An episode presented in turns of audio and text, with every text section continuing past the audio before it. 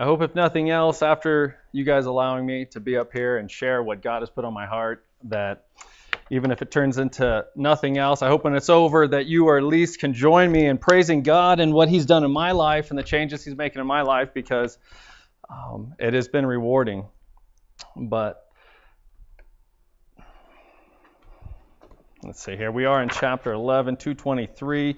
We can go ahead and open there if you'd like, but we're not going to get there. Um, when when I was asked to do this months ago, I did. I went right to the book, chapter 11. We were still like in chapter 6. So, chapter 6. And I went right to the book. I went home, and my daily devotionals and, and my quiet time went to chapter 11. I read a section, I studied it, and I wrote other, other scriptures out. And I was really diving in. In fact, it wasn't too long, a month or so later, I sat with the pastor and, like, this is kind of what I've got going so far. And I was prepared just to go through the chapter and fill in the blanks and discuss it.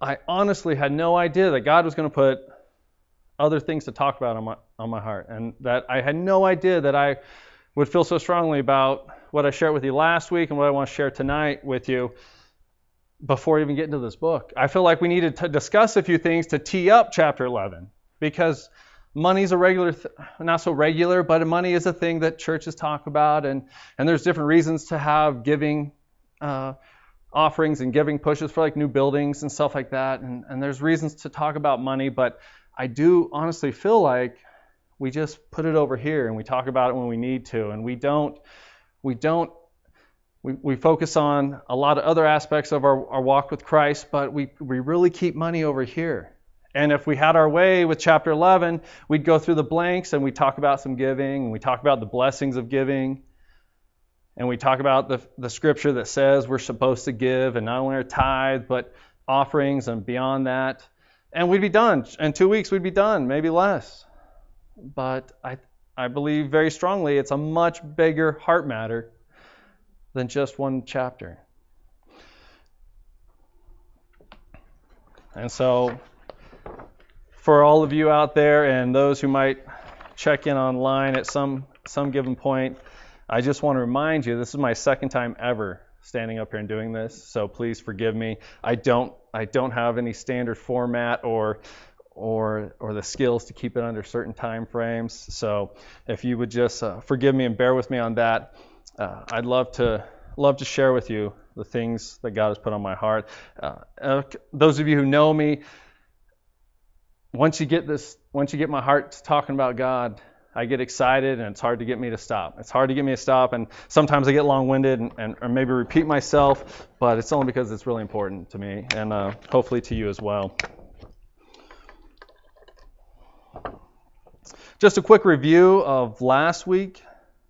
I think most everybody was here last week. We might have a couple new visitors.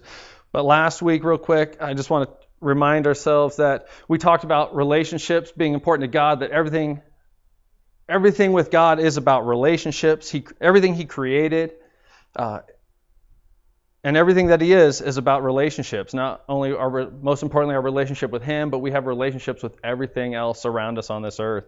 And I really hope that in the last week you guys took some time uh, for for those who heard last week, you took some time to maybe evaluate that in your quiet time. Not most importantly, what does your relationship with God look like and the health of that? But what is what are the things? Evaluate some of the relationships around you that we don't even think about on a day-to-day basis. The relationships we have uh, with work, our neighbors, and our church family, even. I'm I'm so excited to have a what I would say at this time a very ha- very healthy church family and it's very exciting. But even when things are going well in the church and we're doing good right now as a group, it's never the wrong time to talk about the problems that we have in our hearts and how that affects our relationship with God. We also spent some time evaluating the relationships we have with not only people in our lives, which, by the way, I thought that was an awesome testimony you gave uh, about there are no coincidences. Everybody that's in your life and in my life, and the fact that we're here together tonight was on purpose, was God's plan. And we should take that serious and realize there are no coincidences. But we also talked about relationships with things in our life. And we began to talk about the fact that one of the many things we have a relationship in this world is money. And obviously, that's where we're going. This is a financial stewardship chapter. But it would be unfair to ourselves if we didn't deal with our heart first when dealing with this relationship and, and discuss how does money fit into our relationship with God. And I don't know if you guys had a chance to really turn to God this last week and ask Him to show you that, start to show you that. And if you haven't this last week, I encourage you to start to do that. Because it's one of those roots. We talked about how strong of a metaphor the root root is, and that in Timothy 6, they said the root of all evil, the love of money is the root of all evil. We discussed how strong of an image that is and how powerful roots are, how roots are hidden under the ground, and, and the love of money in our lives isn't always so apparent. It isn't always just us saying we want more money. So if I was going to cut this short right now, I would say this is the week, this is the time to really ask God to peel back and ask and reveal our relationship with money and the things of this world.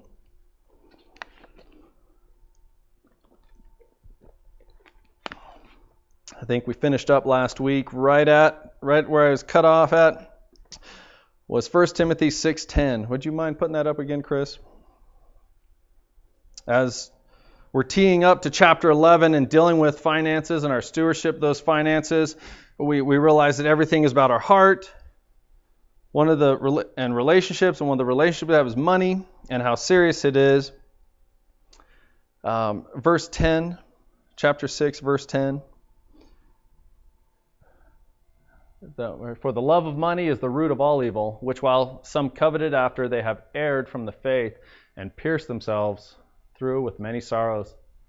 We established the first thing as a serious root, but the second part I think we kind of glaze over. Erred from the faith, pierced themselves through with many sorrows. That's where I'm going to pick up, and we'll run with that tonight. And hopefully, God can do a work in our hearts with this with His Word tonight. Let's pray. Please join me. Heavenly Father, we are so humbled by your love and your grace in our lives, but Lord, yet so excited that all you want is for us to turn towards you and to give ourselves and everything that we are to you. that all your pro- so many and all of your promises hinge on Lord just us turning towards you and that you have such great things planned for each and every one of us. Lord, thank you for another opportunity to come together and another day to choose you. As we discuss your word tonight, Lord, please uh, throw out, erase those things. They're just my words, and but those things, the truths, May all the truths that you have for us stick in our hearts and be life changing tonight. Lord, we ask all these things in Jesus' name. Amen. To err from the face, to pierce themselves with many sorrows. I think I mentioned it, just started err, to make an error, to make a mistake, to wander from the faith. Faith being the base, the root of everything that's good in our lives with our relationship with Christ. The love of money destroys faith, destroys that root of faith in our life. And wandering away from the faith, I don't think we have to. I mean, if you guys have some good ideas, I don't think we have to use too much imagination to wonder, to think about what life, the problems that comes along with walking, walking away from our faith says, through pierce themselves with many sorrows. Imagery there is pretty strong. I think of Christ being pierced on the cross, you know, actually pierced. Many sorrows, many pangs, instant troubles. The love of money brings on instant instant pain and sorrow sometimes. Sometimes very long lasting sorrows, long lasting pains, decisions we make with our money, how we hold money into our heart, can affect us for a long time. I don't know if any of you have ever stopped, and I hope after after the next couple weeks we can really take away individually, stop and think about the health of our root of faith in our lives. after this. I want, I want to dig further than just saying money, the love of money is bad and we need to move on from it. Yes, the chapter is going to deal with our tithes and our offerings and giving. But as the pastor said so many times, it's not about staying up here and asking for money or getting more money. God's going to take care of this church as long as we are giving our hearts to Him and asking Him, asking Him. It takes work on our part, asking Him to reveal these things to us. Another term the Bible uses for the love of money, I've been saying this word so much I might mess it up, but covet- covetousness. That another Another word for the love of money. Anywhere you see the word covetousness in the Bible, you can replace the love of money. The Bible talks very heavily about covetousness. It is the insatiable desire for worldly gain, insatiable being unable to satisfy, unable to get enough.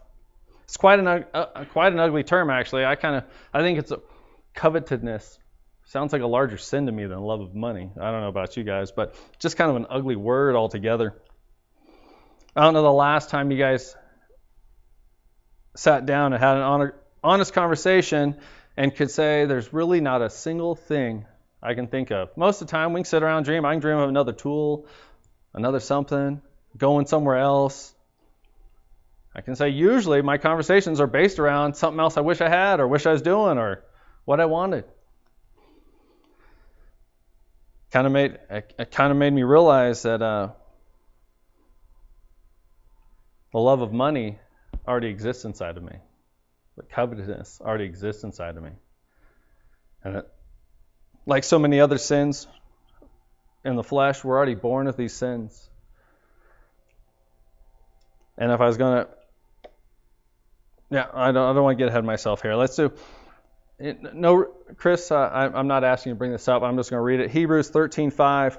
Let your conversation be without covetousness, and be content with such things as ye have. And he, for he has said, I will never leave thee nor forsake thee. When I read that verse, I read over covetousness. I was thinking, oh, that's bad. You know, that's covet, covetousness leads to so many other sins that oh, I don't have a problem with being envious, of my neighbor, coveting after other people's stuff. Oh, I don't have that. But if I read in the term of love of money as well, it leads me to realize that, wow, it's both being the same. I think we all struggle with that. I know God has revealed a lot of different ways in which covetousness and love of money sneaks in, and without thinking about it, realize that I, there's a lot of things in this world I'm focused on. My focus is down here on what I want, what I what I think I need, and and boy, if I only had this and I only had that. Um, which all that really does is just takes away my focus and my time from spending all my focus on God and my relationship with God and the things that grow me and grow my relationship with God.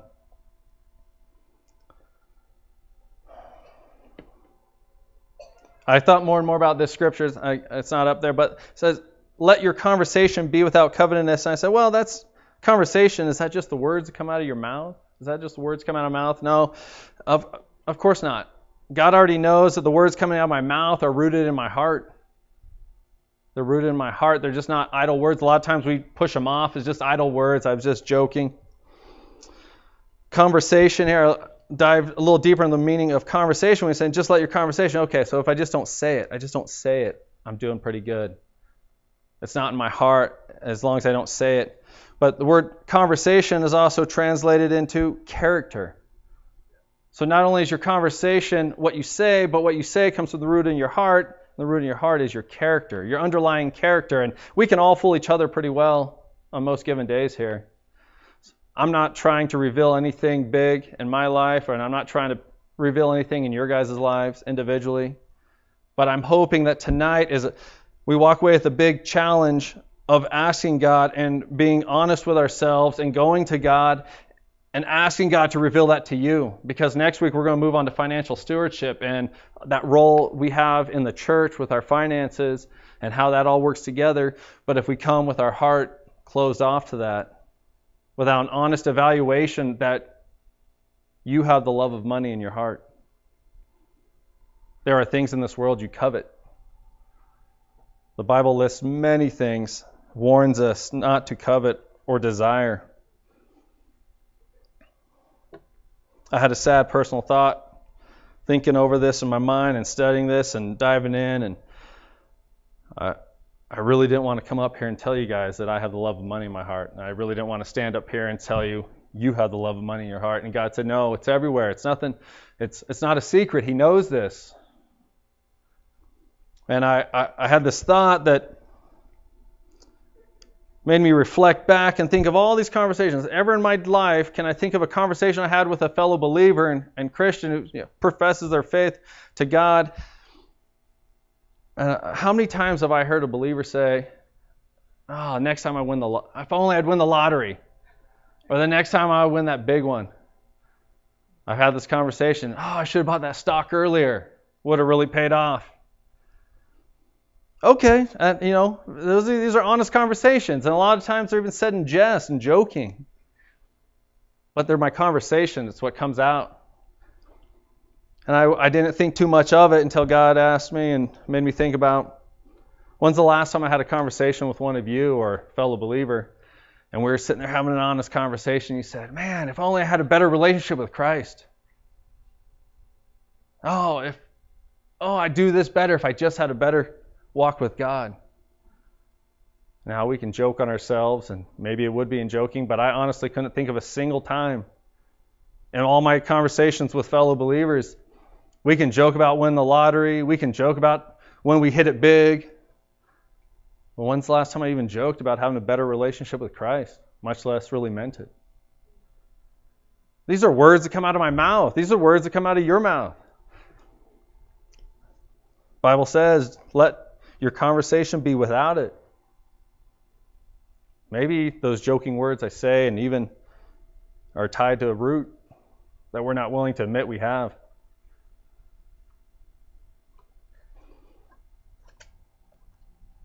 God's call to us is the same over and over and over again. And I want tonight to be all about that turning to God, turning to God and putting the effort into asking Him to show us these things.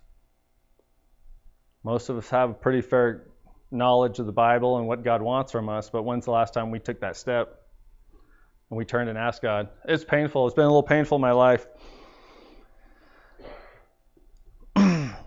Having these things being revealed to me.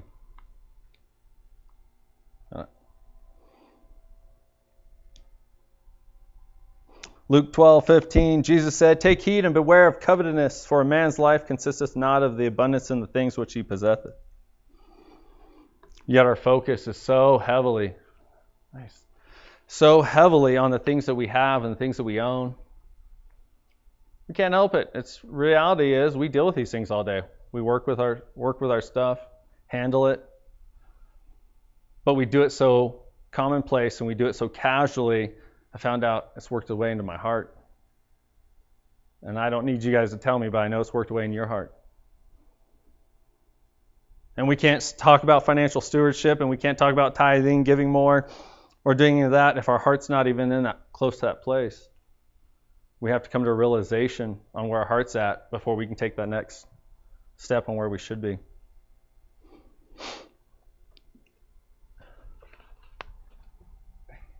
Crazy hot up here.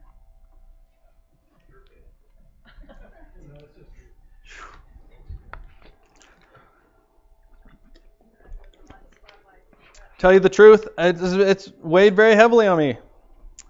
Text the pastor, asked him, God has put on my heart, still not chapter 11, but to call us out and saying that we are living in sin with our things. That we are loving our things and protecting our money. But more importantly, now we does the Bible say we're robbing God, but we're robbing ourselves from the things that God wants for us outside of that. And all honestly, as I share share this church with you guys, I do. I want better for you. I want better for me. As I share my share your sorrows, I'm glad to hear Luke's better. I remember Luke being really sick not too long ago. My wife and I were really sad for that. And I mean, we didn't reach out necessarily to you, but we were praying. You know, we're to share each other's sorrows. I also share, I hate to see you struggle. I hate to see you struggle in your sin. I am the treasure. We work together on the budget and all of that. And see what a blessing is. God just pours in and pours in. We, we keep growing. It's signs of growth in our hearts. But also, it also reveals where we're at still as a church. And maybe we haven't taken that full step and given God everything. Where, and that really that doesn't mean anything that we need a bigger bank account. That means now my my heart's been affected that maybe all of our hearts together aren't in the right spot.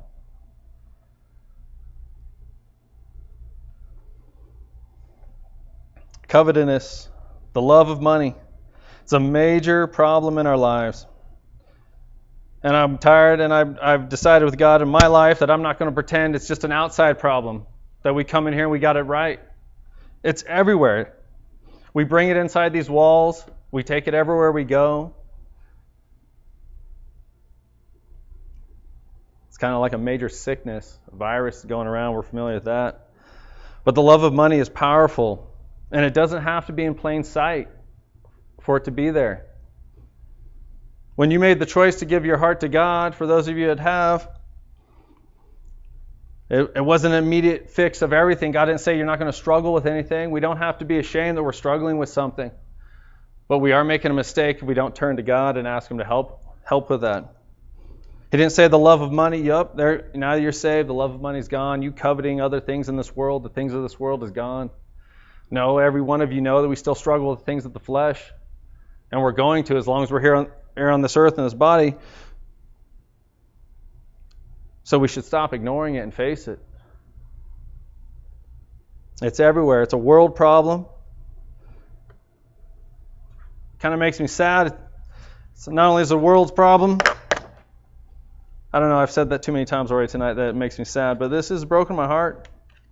Money is a big American problem. Real big American problem. Our founding fathers got a lot of things right, but they didn't get everything right. When they said, wrote the Declaration, said, Give me life. Yeah, okay. God, that goes along with God. He's, God said, Come to me, I'll give you life, give you life more abundantly. He said, Give me liberty.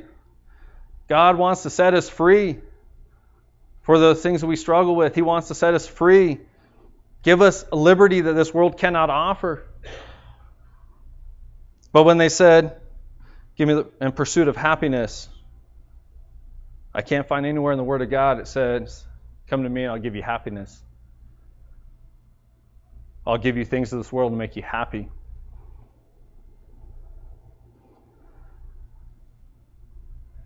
I asked last week, how do we know when we're mature? We are reached the level of a mature Christian or mature walk with God. I've been still asking God that and praying about that. And not that I think I, there is a d- definitive answer, but I really felt I came up with an answer in my heart that when I realized that every single day I still have sin I need to give to God, and every single day I need to give myself and ask God to take it all, is the first step. As now I'm starting to get close to mature Christian. Something we practice at our house is getting up every day and and our prayer in the morning when we give thanks at this breakfast or just before before we start a day is thank you God. Not only do we praise Him, I taught my children we praise first just because He's worthy, but thank you God for giving us another day to choose You. And then we easily say amen and we walk on, and the rest of the day we don't choose Him. I don't give Him my problems. I don't give Him the things I deal with. I don't give them these problems in my heart, and I go another day living with it. And I go another day missing out on the blessings that God wants to give us. As long as we walk on this earth, we're going to battle these things. We should stop ignoring it. God is faithful, and He's bigger than all these problems, and He wants better for us.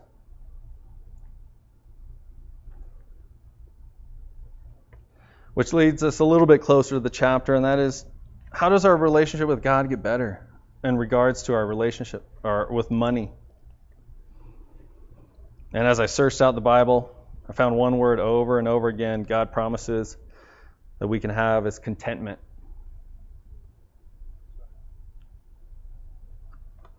I didn't bring my. Chris, can we get Timothy, 1 Timothy again up there, please? Chapter 6. Uh, 1 Timothy 6, I'm sorry, verse 6. So, if God is offering contentment, and I'm telling you and offering you that contentment is the first step to getting away from this heart problem of the love of money, we should probably take a little bit of time finding out what contentment is. The world, the lost, everybody in this world is trying to find it. To what is contentment? 1 Timothy chapter 6 verse 6 but godliness with contentment is great gain. There's a mistake that even uh, I mentioned our founding fathers, you know, they didn't get it all right. Pursuit of happiness, we've really twisted into this pursuit of things in this world. It's no longer it's I don't I wasn't there, but it's not the consider the pursuit of God. Should have been life, liberty, and the pursuit of God if we really wanted to lead this country in the right way. But we did we chose happiness. It happens to, it just seems to be that Americans have done exactly what the Bible warns against, and that is to make the claims that our godliness and our religion of Christianity is what has made us so prosperous, is what's given us so much. The verse before this, I believe, even warns of that, to make the mistake that we have great gain because of our godliness. And that's wrong. That's an error, that's a mistake that God warns us against. But it says, but godliness with contentment is great gain. So it's not because that we say we're Christians that God blesses us and give us great things, but God does want to bless us and give us things. But in order to enjoy that godliness or that great gain, we have to have contentment. And contentment was a little bit interesting because, I don't know, what do you guys say contentment is? It seems like a feeling word to me. What is contentment? What, how do you know when you're content in your life? Being content, the definition of contentment is to be satisfied.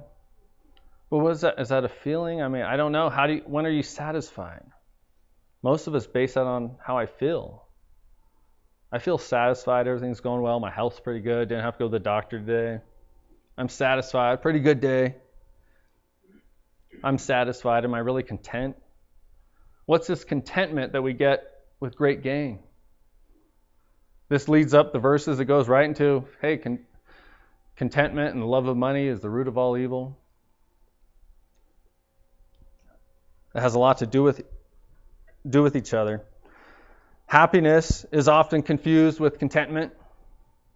If you're happy, you must be content. The world is searching for contentment and happiness. But happiness is the state of being more of a, a feeling, a pleasure at the moment that we know is fleeting, where contentment is a satisfaction that stays, that lasts, regardless of the circumstances, regardless of how much money's in the bank account, regardless of how your possessions are piling up or not piling up around you. Contentment is a much more long term thing. God has placed eternity in our hearts for us to desire that. I hope to share that with you that let's get rid of these short term goals. Let's get rid of the short term happiness. Let's look for the contentment that God wants us to have on a daily basis. Sometimes we look at people that have a lot of possessions, and say it's easy for them to be content. But we all know that just as easy for them to be unsatisfied, be unhappy. Contentment, happiness are not the same thing. You don't have to be happy to be content. Things don't have to be going perfectly in this world. The job doesn't have to be working out perfectly in order for you to have the joy of Christ and the freedom and the liberty and the life that Christ wants us to have, free of the possessions of this world and the, and the money that we have. So, how do I how do I get contentment? The only way I found is just like everything else with God. I only get it from God. We only get it from God. We can't produce it, we can't make it, we can't get more things.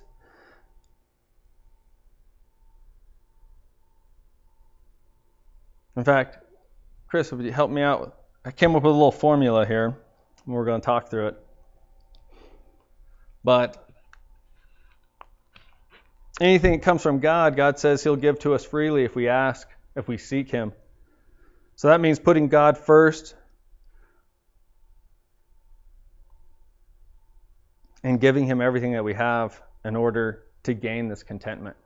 So you can ask, answer it already for yourself. How much this last week you spent giving everything to God, spending, asking God to to reveal those things in your heart. How much time you asked God for more of the things of Him.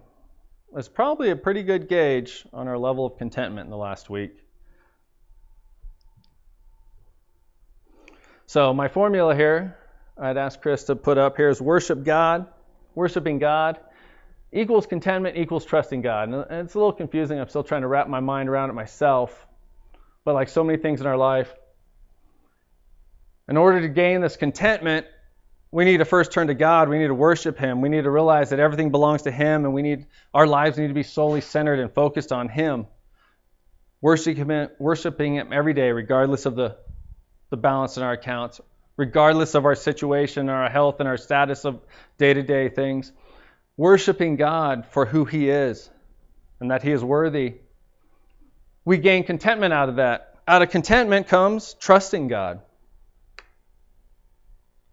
I think a lot of times money conversations come across of, well, if you just trust God, then everything else will be fine. Then contentment comes. If you just trust God, er, everything else will be fixed when there's, I believe there's more to the equation than that. Yes, we need to trust God. Yes, truly trusting God is a state of contentment, but we don't get there without worshiping Him and, and, and acknowledging that everything we, everything we need comes from Him.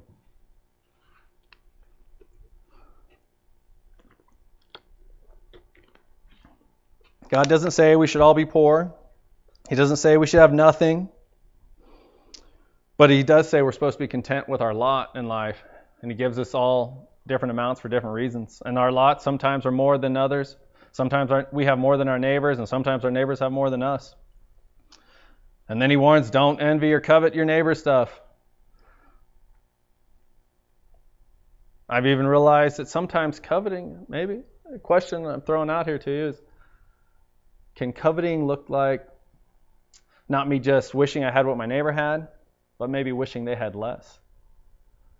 Maybe being being upset when I see them have more or gain more and I'm not and I don't get any. Obviously that's a reveals we're not content with what we have. Accepting our lot in life as in the amount of possessions and things God God entrusts to us can be very challenging. And it, seems like the less we have, maybe it's even more challenging. But I, the Bible's very clear that the rich are the ones who are going to struggle the most. The rich are the ones. Jesus gave parables about it. Paul talks about it. The rich will struggle, be tempted, have with sin and other issues. So before we, we, we start blaming saying the, the wealthy have it better and easier to be content, we're fooling ourselves. We shouldn't even begin to wish for that for ourselves. But accepting our lot in life, I think, starts with just being thankful and realizing that everything you have is a good gift from God. And by not being content, we're turning to God and telling Him, I'm not thankful. I don't like what you've given me. I'm not happy with this. But if we all, as Christians, have already come to realize that yes, we need Jesus as our Savior, why is it that we struggle with asking God, why don't I have more? Why do we struggle in asking God, I just need this? God, what am I doing wrong? I want that. When He wants us to be content. And so being content, I believe, starts at being thankful for everything you have, realizing that every, if it's just two things, a little tiny bank account, and maybe a skateboard, you know, if that's all you have, that's what God's given you, that's His good gift to you. And why would we spit on it? Why would we turn away and I need a better I wish I had a better car. I wish I had more money in the bank. Now I I'll save that for later. But contentment starts being with thankful for everything. Thankful for everything that we have.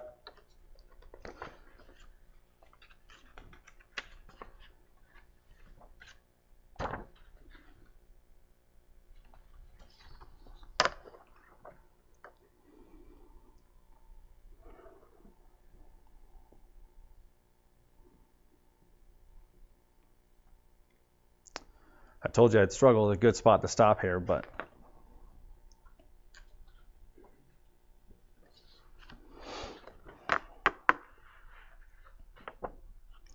I know we have a business meeting tonight, and I want to make sure we get to that. Always money. Always got to talk about money. It's everywhere.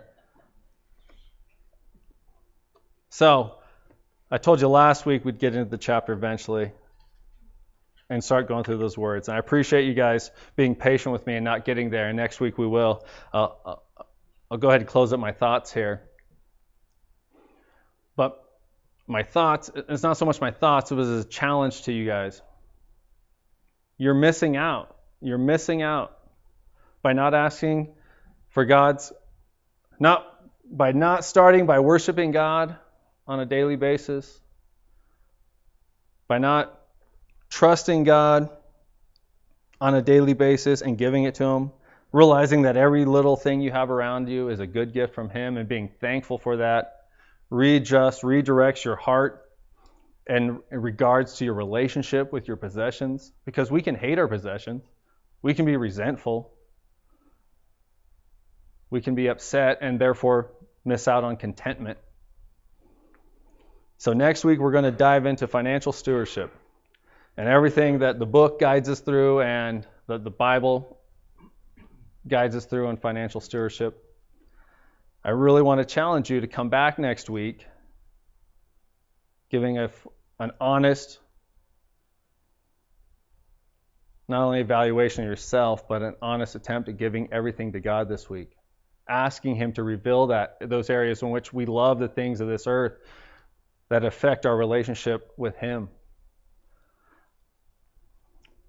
I know you guys have talked a little bit about it, but I don't remember your exact, I'll call it formula. Start with if I'm if I have no nothing else, he's worthy of it.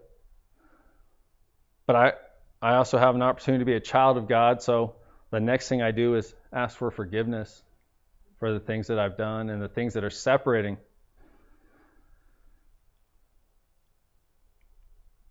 I want the Holy Spirit to work in my life and God to speak to me, and I want to hear hear from God. So I ask Him to forgive me of those things. But then there's those things that we'd be naive to saying that we have sin in our life that we don't aren't fully aware of.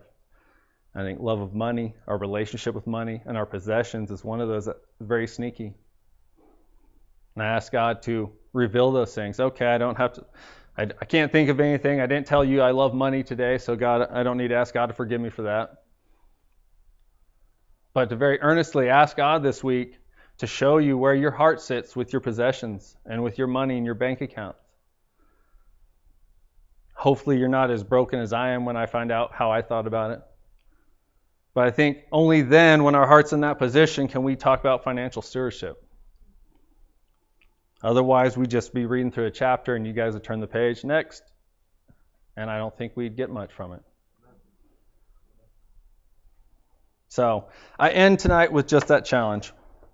Seek God, ask Him to reveal that, and don't worry, we'll get into asking for your money in a couple weeks. Okay?